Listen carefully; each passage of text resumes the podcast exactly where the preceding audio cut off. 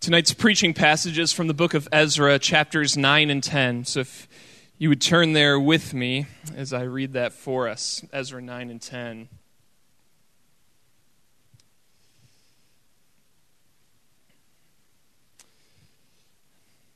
This is what it says Ezra 9 and 10.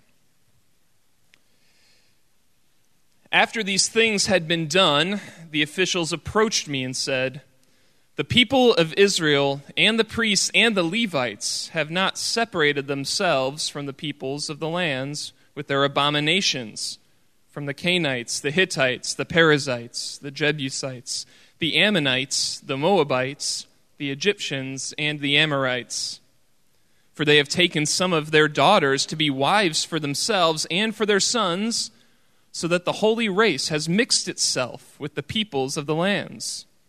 And in this faithlessness, the hand of the officials and chief men has been foremost.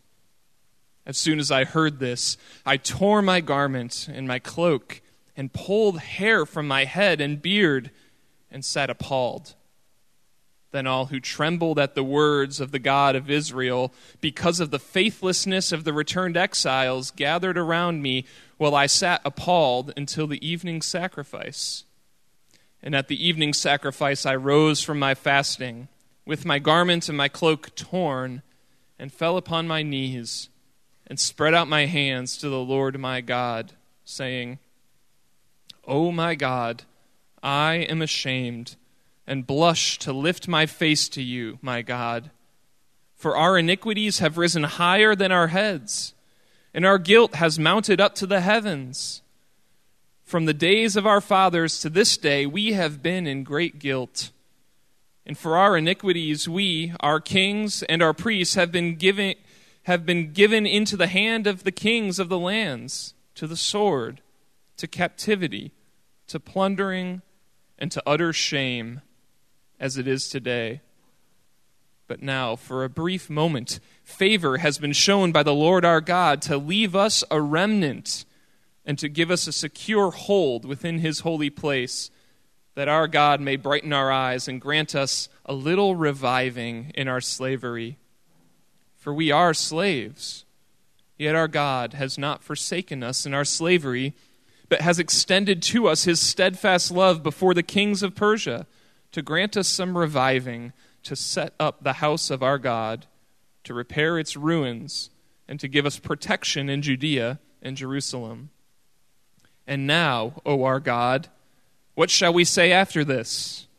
For we have forsaken your commandments, which you commanded by your servants the prophets, saying, The land that you are entering to take possession of it is a land impure with the impurity of the peoples of the lands, with their abominations that have filled it from end to end with their uncleanness. Therefore, do not give your daughters to their sons, neither take their daughters for your sons and never seek their peace or prosperity, that you may be strong and eat the good of the land and leave it for an inheritance to your children forever. And after all that has come upon us for our evil deeds and for our great guilt, seeing that you, our God, have punished us less than our iniquities deserved, and have given us such a remnant as this, shall we break your commandments again? And intermarry with the peoples who practice these abominations?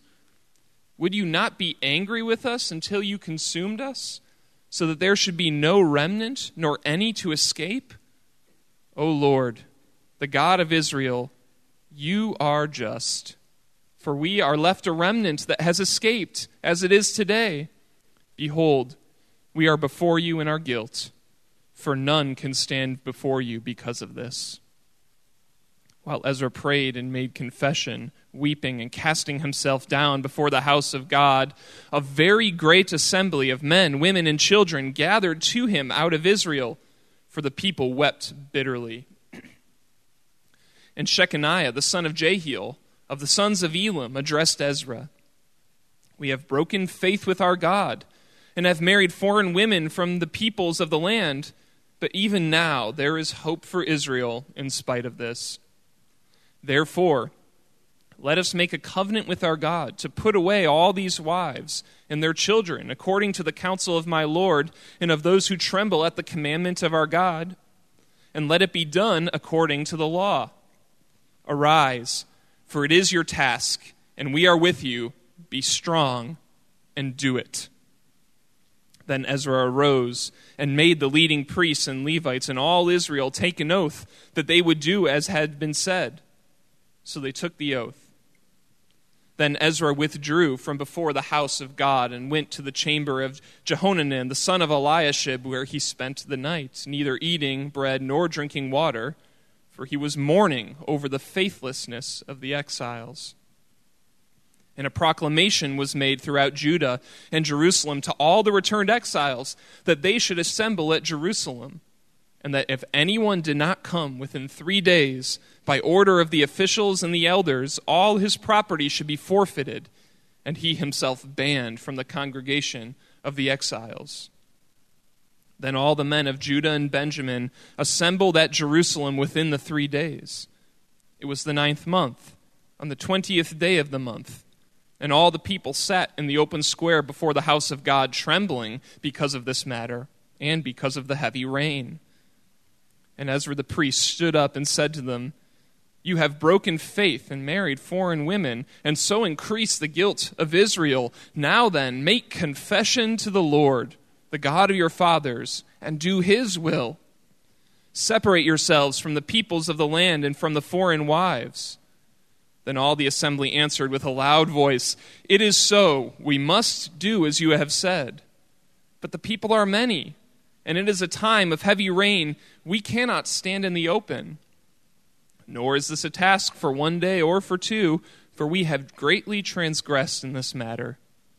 Let our officials stand for the whole assembly. Let all in our cities who have taken foreign wives come at appointed times, and with them the elders and judges of every city, until the fierce wrath of our God over this matter is turned away from us. Only Jonathan, the son of Asahel, and Je- Jahzeiah, the son of Tikvah, opposed this, and Meshullam and Shabbethai, the Levites, supported them. Then the returned exiles did so Ezra the priest selected men, heads of fathers' houses, according to their fathers' houses, each of them designated by name. On the first day of the tenth month, they sat down to examine the matter. And by the first day of the first month, when they had come to the end of all the men who had married foreign women, now there were found some of the sons of the priests who had married foreign women Maaseiah, Eleazar, Jarib, and Gedaliah some of the sons of Jeshua, the son of Jozadak, and his brothers. They pledged themselves to put away their wives, and their guilt offering was a ram of the flock for their guilt. Of the sons of Immer, Hanani and Zebadiah, the sons of Harim, Maaseiah, Elijah, Shemaiah, Jehiel, and Uzziah. Of the sons of Pashhur, Elioenai, Maaseiah, Ishmael, Nethanel, Jozabad, and Elasah of the Levites, Jozabad, Shimei, Kelaiah, that is, Kelita, Pethahiah, Judah, and Eleazar. Of the singers, Eliashib. Of the gatekeepers, Shallum, Telem, and Uri. And of Israel. Of the sons of Parosh, Ramiah, Isaiah, Malchijah, Mijamin, Eleazar, Hashabiah, and Benaiah. Of the sons of Elam, Mattaniah, Zechariah, Jehiel, Abdi, Jeremoth, and Elijah. Of the sons of Zattu, Elioenai, Eliashib, Mattaniah, Jeremoth, Zabad, and Aziza. Of the sons of Bebai were Jehohanan, Hananiah, Zabbai, and Athlai. Of the sons of Bani were Meshullam, Malluch, Adaiah, Jashub, Sheal, and Jeremoth. Of the sons of Pahath Moab, Adna, Chelal, Benaiah, Maaseiah, Mattaniah, Bezalel, Binnui, and Manasseh. Of the sons of Harim, Eleazar, Isshijah, Malchijah, Shemaiah, Shimeon, Benjamin, Malluch, and Shemariah. Of the sons of Hashum, Madani, Manasseh, Zabad, Eliphelet, Jeremiah, Manasseh, and Shimei of the sons of Bani, Madai, Amram, Uel, Benaiah, Bediah, Cheluhi, Venaiah, Meremoth, Eliashib, Mattaniah, Madani, Jaasu. Of the sons of Binnui, Shimei, Shelemiah, Nathan, Adaiah, Machnadabadai, Shashai, Sharai, Azarel, Shelemiah, Shemariah, Shallum, Amariah, and Joseph. Of the sons of Nebo, Jael, Mattithiah, Zabad, Zebina, Jaddai, Joel, and Benaiah. All these had married foreign women, and some of the women had even borne children. This is God's word.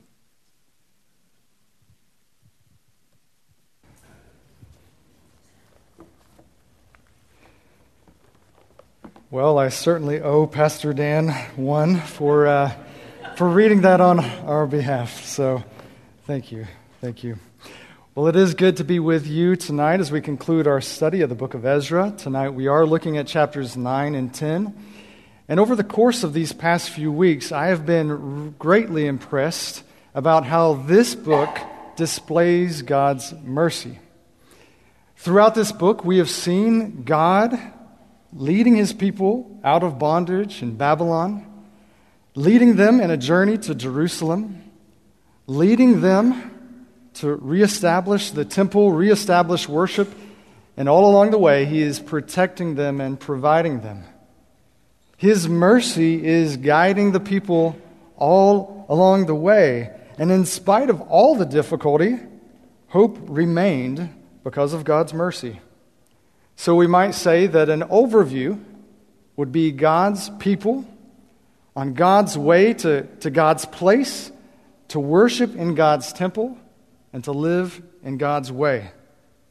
This is a true story. It's a beautiful display of God's mercy to us. And what we will focus on tonight is the last part of that living in God's way.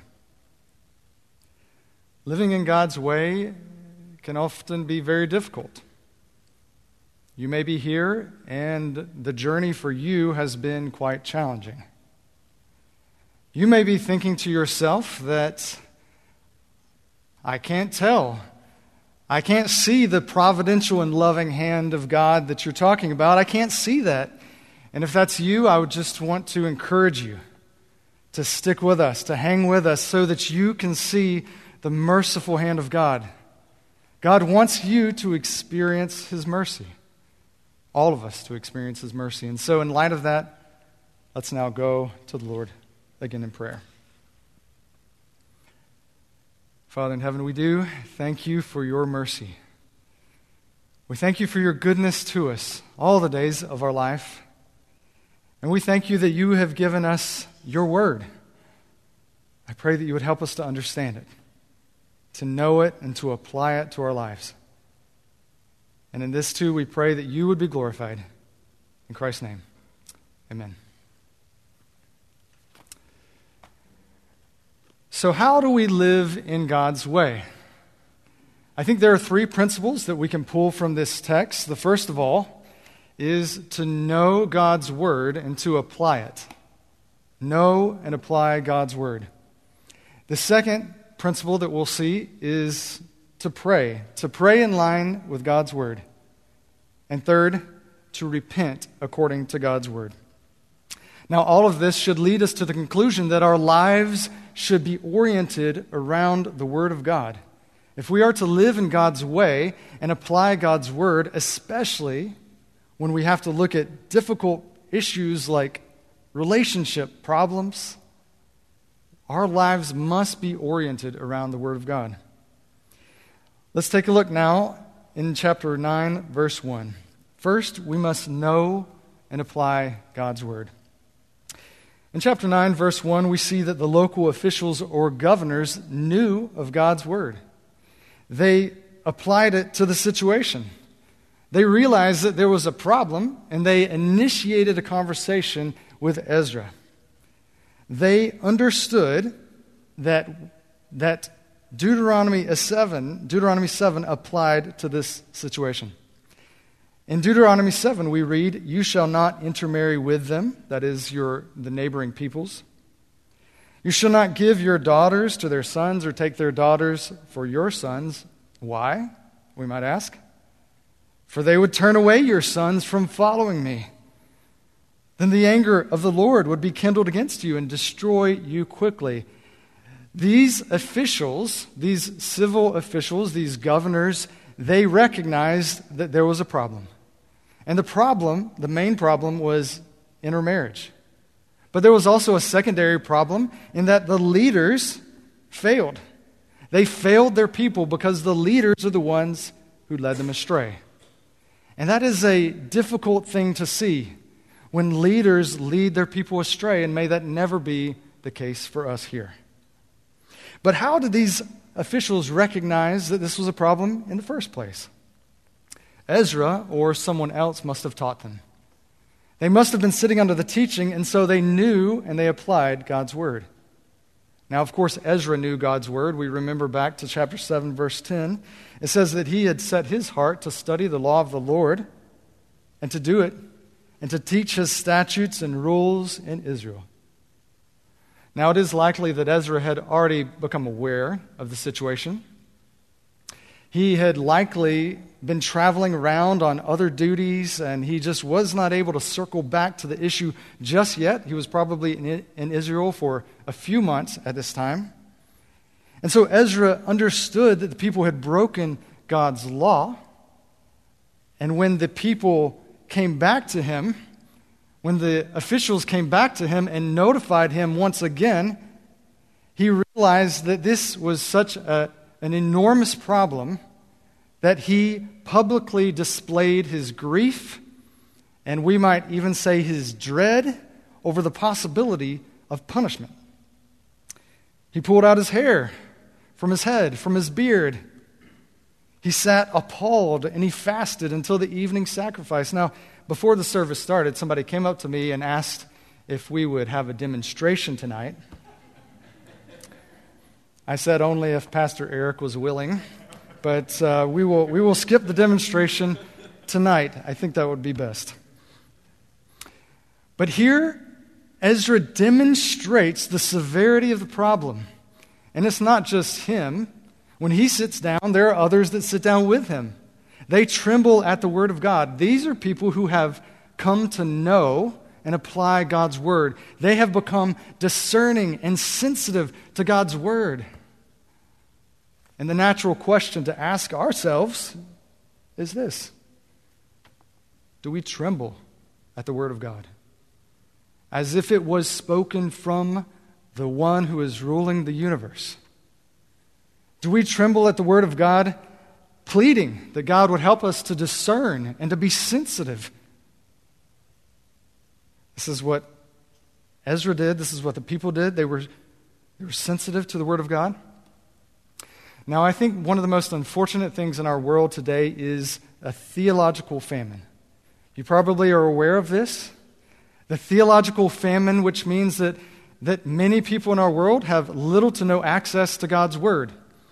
They can't know and apply God's word because they don't have God's word.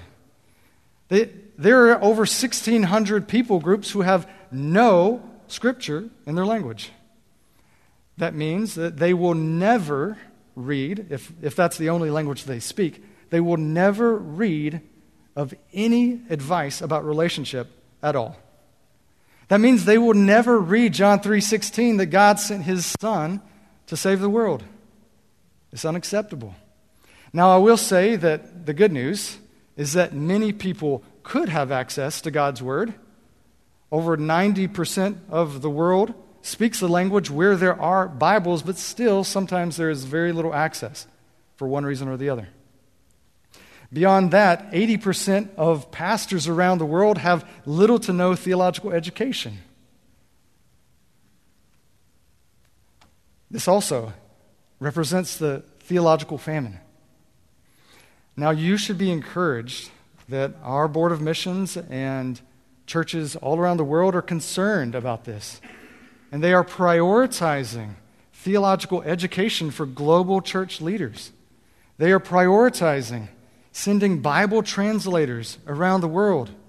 We want every person on the planet to be able to hold a Bible in their hands, to be able to hear a Bible in their ears, so that they can come to know and apply the Word of God to all of life.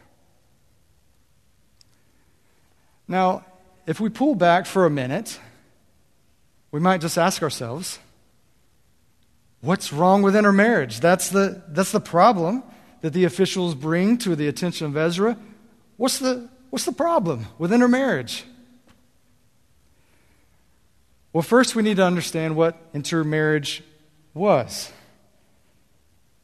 Intermarriage or interreligious marriage was the marriage of people who worshiped two different gods. The people around Israel worshiped gods other than Yahweh, the one true God. And so this prohibition was based on worship. As we know, the marriage relationship is the closest, the closest, most holistic union in the human experience. And marriage mirrors God's relationship to his people. And so, what God is doing here is he's trying to protect his people. Just as faithfulness in marriage honors our spouse, faithfulness in the relationship to God, obedience in the relationship to God honors the Lord. We cannot say that we love God or we love our spouse if we are not faithful. Furthermore, when there are two different belief systems in the home, this creates a problem, many problems. Although it's difficult to say, the language here about abominations is talking about pollution. A pollution in the union of two people. As we know, the New Testament, from the New Testament, the marriage relationship is meant to demonstrate God's relationship to the church, Jesus Christ to the church. And so, practically speaking, Ezra knew this, and he also knew examples of people who have failed in the past. It's important for us from time to time to, to think about that. Think about King Solomon. King Solomon had all these wives, and they practiced many different religions other than belief in Yahweh, and they led King Solomon astray. Now, Ezra may have been thinking to himself if the wisest man who ever lived could be led astray, so could we. Ezra knew that God might just punish them again for these interreligious marriages. Now, Ezra also knew that God did not prescribe this. He did not give this law because of the ethnicity of the peoples around. Now, you might question that because in verse 2 of chapter 9, it says that for they have taken some of their daughters to be wives for themselves and for their sons, so that the holy race mixed itself with the peoples of the lands. So, wait, the holy race mixed? Does that mean that the Jewish race is holy and no other race is holy? Does that mean that there is one holy race and all others are distinctly unholy? Is this somehow a way that God is prohibiting interracial marriages? Let me answer those questions clearly and emphatically. No, that's not what's happening here. First of all, the Bible never prohibits interracial marriage on the basis of race but on worship. Second, there are biblical examples of interracial marriage which the Bible celebrates. Think about Boaz, the Israelite, and Ruth, the Moabite. They were predecessors of King David and ancestors of Jesus. The Bible celebrates this. And third, Israel was holy in the sense, of course, that they were set apart. They were designated, they were chosen to be a light to the nations. And fourth, the word race here means seed, as in Abraham's seed. God's promise to Abraham that his offspring or his seed would be as numerous as the stars in the sky.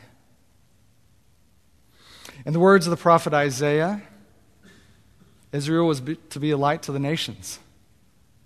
And why? So that my salvation would reach the ends of the earth. If his salvation reaches the end of the earth, that means that all ethnicities are included. All nations, nations are included into the one people of God. We learn in the New Testament that the dividing wall of Jew and Gentile has been broken down. And the ultimate fulfillment of this seed is not God's people, but Jesus Christ in one distinct way. The apostle Paul makes this plain in Galatians 3:16. There he writes, Now the promises were made to Abraham and to his offspring. It does not say, and to offsprings, referring to many, but referring to one, to the offspring who is Christ. So, putting it all together, because of God's great mercy, he has set a people apart from, for himself. They are the seed from which the one Messiah would come. They were to be a light to the nations from which the one true light would come. 1 Peter 2 9 makes this clear. But you, elect exiles, followers of Jesus from all nations, but you are a chosen race, a royal priesthood, a holy nation, a people for his own possession, that you may proclaim the excellencies of him who called you out of darkness and into his marvelous light. Once you were not a people, and now you are. You are God's people. Once you had not received mercy, but now you have received mercy. Our whole lives revolve around the mercy of God. Do we sense God's mercy?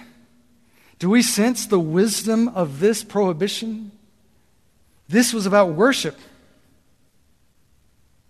But practically speaking, what will you do when your son or daughter, or maybe a Christian friend, a godly friend, who desperately wants to be married, what will you do when they come to you and they ask, Mom, Dad, can I, can I date this non Christian person?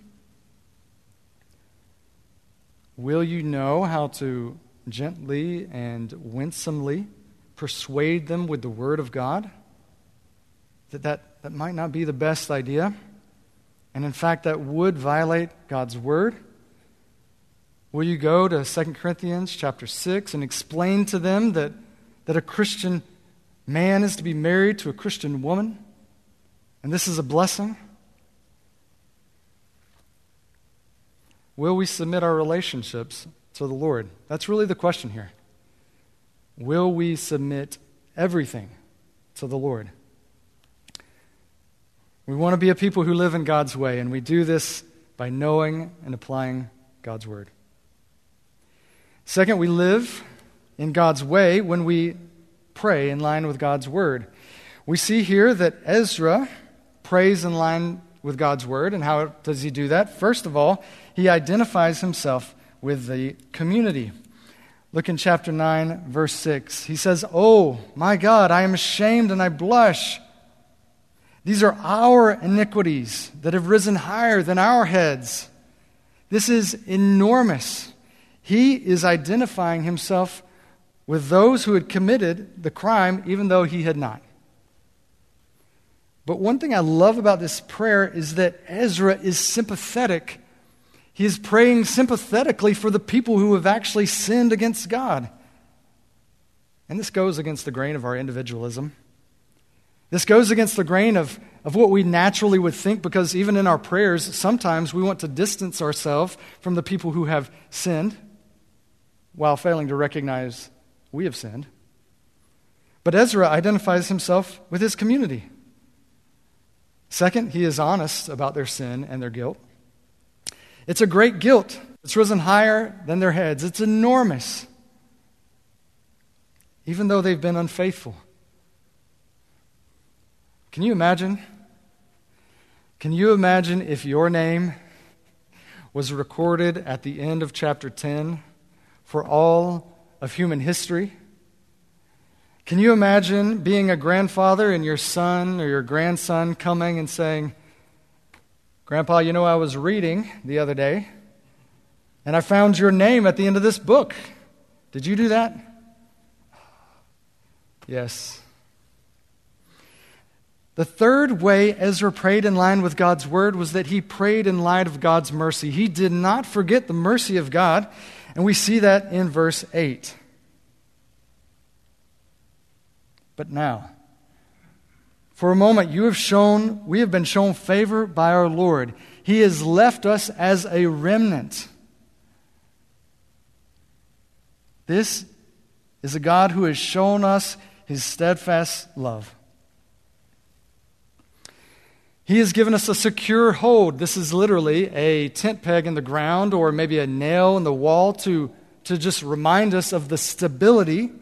He has given us a secure hold within His holy place to grant us a little reviving even in our slavery.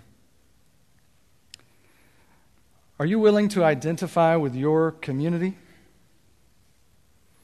When someone in your church or your community sins against God?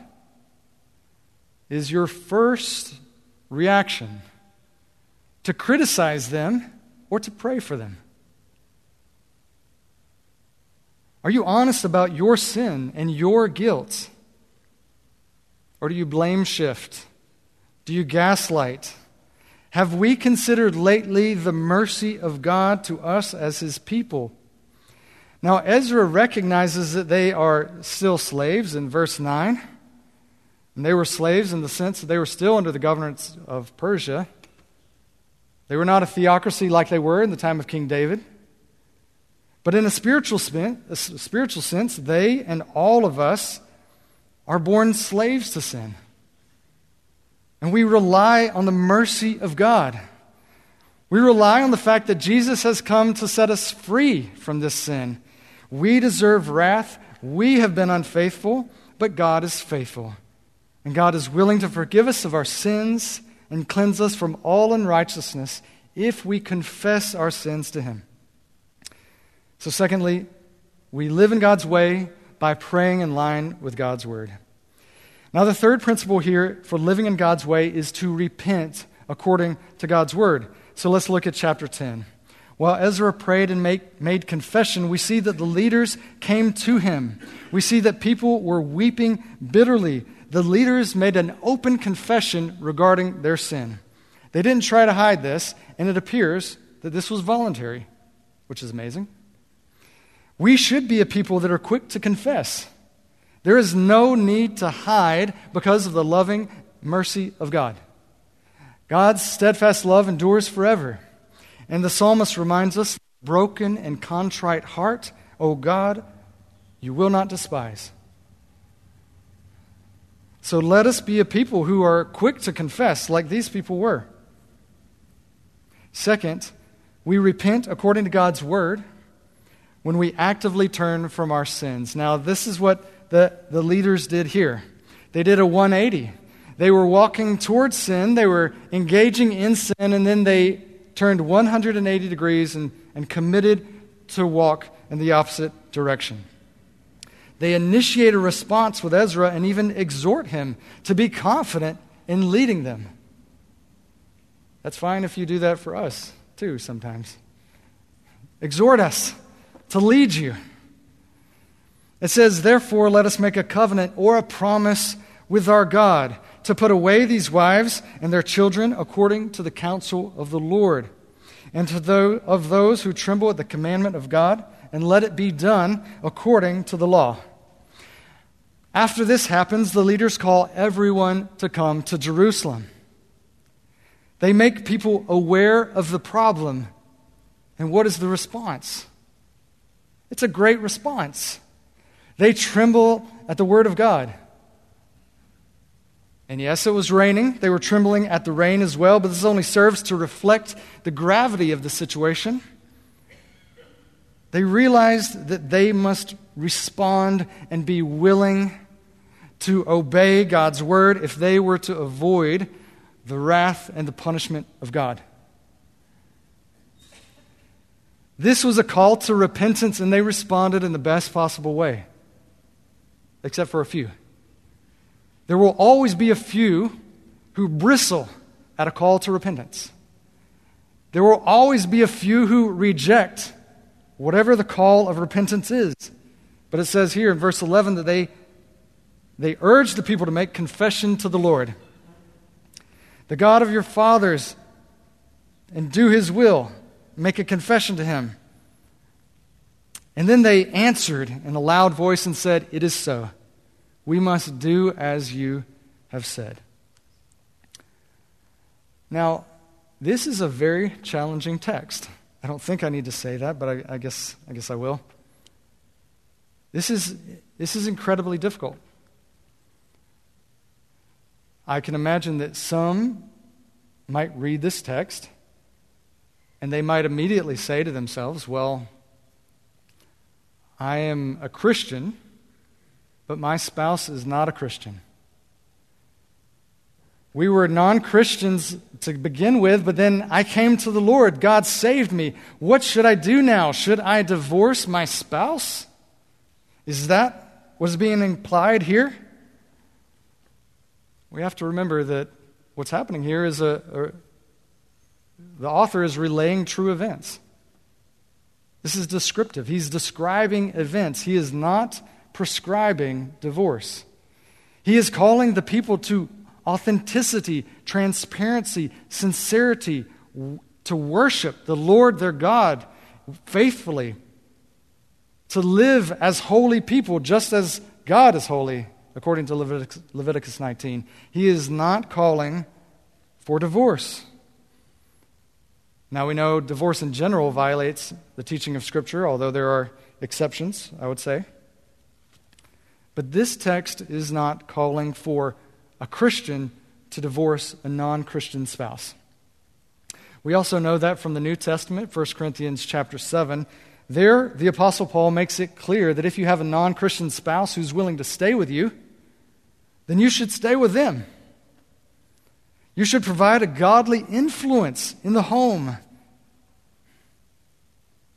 Now, as a side note, I personally, I'm not speaking on behalf of the church, but I personally, when I'm talking to someone about marriage, about sticking with it, about being faithful, I always want to make this caveat is that if you are a person who is suffering abuse, if you are a person who has your life threatened by your marriage, then you need to go get help.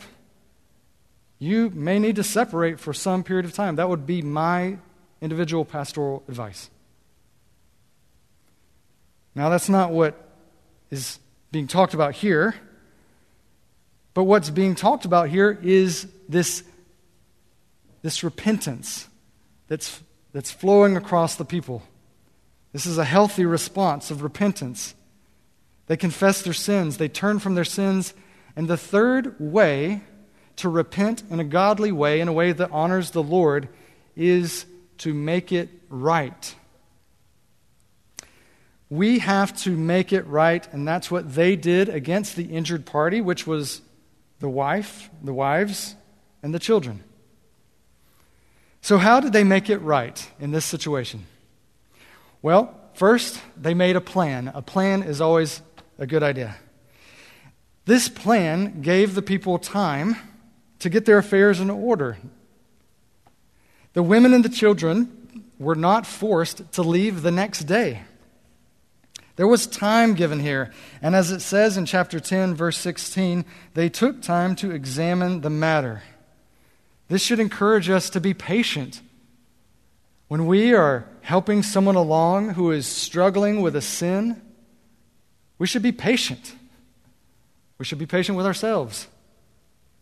I struggle with this. Sometimes I want results from myself or from others immediately. This is calling us to be patient, to be patient in ministry with one another. Second of all, they took each such situation into account as they applied God's word. This process of dealing with the sin of intermarriage would have taken months. One commentator said, well, based on the number of, of people who were involved, maybe there were two a day. This would have taken months to figure out. So, why did they do that? They could have just said, okay, we've made our proclamation. You know what to do. We're done. We're going about our business. But they didn't. And I think it's because of the third reason, and this is to figure out how to provide for the women and children. They were going to make it right. All throughout the Old Testament, God shows us concern for widows and orphans and the sojourner. Consider the fact that God provided for Hagar when she was forced to flee. Or Exodus 22 You shall not mistreat any widow or fatherless child. If you do mistreat them, then the Lord will hear. He will hear their cry. Consider Deuteronomy 10 19, which states, So you too must show love for the foreigner, because you were once a foreigner. You were a foreigner in the land of Egypt. How easy it is for us to forget the mercy of God that has been shown to us. So I think, even though it's not explicitly stated, we can be confident in God's concern for these women and the children because God is a merciful God. And because of God's great mercy, we should long to live in a way that honors Him, in a way that is faithful and full of repentance. When you sin against the Lord, do you make a plan to root out that sin? Do you make it right when you sin against someone else? This is what should mark us. We should be a people who make it right. So, if we are to live in God's way, we must know and apply God's word. We must pray in line with God's word, and we must repent according to God's word. The book of Ezra reveals to us a true st- story, a display of God's mercy. God's people going to God's place to worship in God's temple and to live in God's way. Now, Israel struggled to live in God's way because they failed to orient their lives around the Word of God. God's people proved to be unfaithful. They could not live according to God's Word, and neither can we. This dependency on the mercy of God points to the need for a Savior, it points to the need for Jesus Christ. We too have sinned against God and deserve punishment. That's why we cast our cares on the one who knew the Word of God perfectly. And he grew in wisdom and in stature and in favor with God and man. This is why we depend on the one who applied God's Word perfectly and never needed to repent of a violation of God's Word. This is why we cast ourselves on the one who, many years after the time of Ezra, gave up his life for us at the time of the evening sacrifice.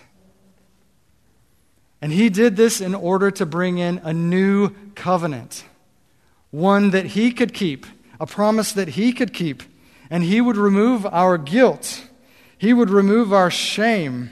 This is why we depend upon Jesus Christ and none other. We depend on the Lord our God, Father, Son, and Holy Spirit. And this is why we look to Jesus. And if you have never cast your cares on the Lord, if you have never cast yourself before the mercy of God, I would plead for you to do that today. But if you are part of God's people, and I think most of you, many of you are, then you are part of God's global story. You are part of God's people. You are part of God's demonstration of mercy. God has rescued us out of slavery to sin. He is leading us on a, a journey to our heavenly home. This journey may be difficult, but it is a journey of hope because of the person and work of Jesus Christ. God is lovingly and providentially leading us home. And as these leaders say in chapter 10, verse 2, there is hope in spite of this. In spite of our sin, there is hope. In spite of the brokenness of the world, the calamity and the disasters that we see, see around us, there is hope. In spite of everything that we see in our world that would lead us to be frustrated, that would lead us to give up hope, there is still hope. And even now, in spite of all this, there is hope for the world because of the mercy of God. Let's pray. Father in heaven, we are thankful. We rely upon your mercy, and I pray, Lord, that for all of us, you would simply help us to be faithful. You would help us to live according to your word, to orient our lives around your word, so that we might live in your way. And it's in Jesus' name we pray. Amen.